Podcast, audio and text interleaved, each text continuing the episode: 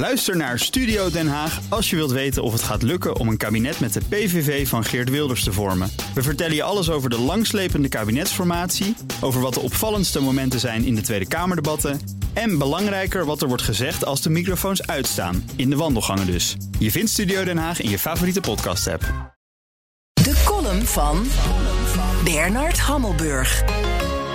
Je kon erop wachten dat Boris Johnson uit zijn vel zou springen over een Europees exportverbod van coronavaccins. Hij noemt het contractbreuk.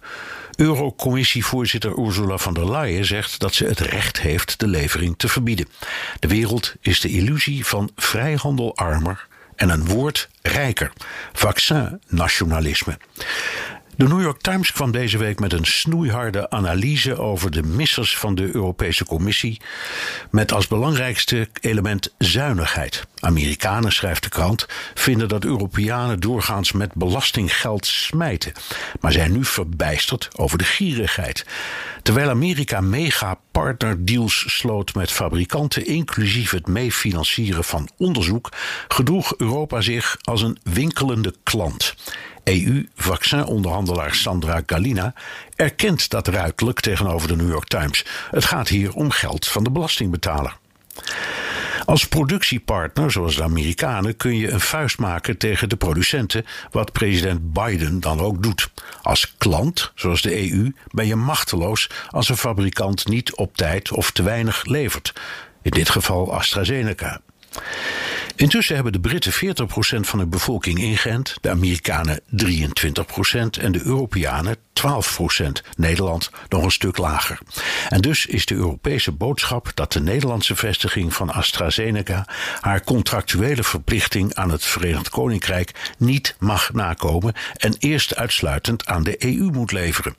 Ursula verwijst naar artikel 122 van het EU-verdrag dat gaat over acute tekorten. Nee, ik had er ook nog nooit van gehoord. Maar dat Boris woest is, ligt voor de hand. Alleen vergeet Boris dat hij in januari, toen deze kwestie al speelde, zelf een exportverbod oplegde voor ruim 100 geneesmiddelen die essentieel kunnen zijn bij de behandeling van coronapatiënten. De pot verwijt de ketel. En oh ja, een jaar geleden riep president Trump de Defense Protection Act in, waardoor Philips in grote moeilijkheden kwam, omdat het vanuit zijn fabriek in de VS alleen nog beademingsapparatuur binnen Amerika mocht leveren. En opvolger Biden gebruikt die wet om de productie van het Janssen-vaccin te versnellen, gedeeltelijk in Nederland gemaakt, maar misschien voorlopig alleen beschikbaar voor Amerikanen. Over ontwapening praat je alleen in vredestijd.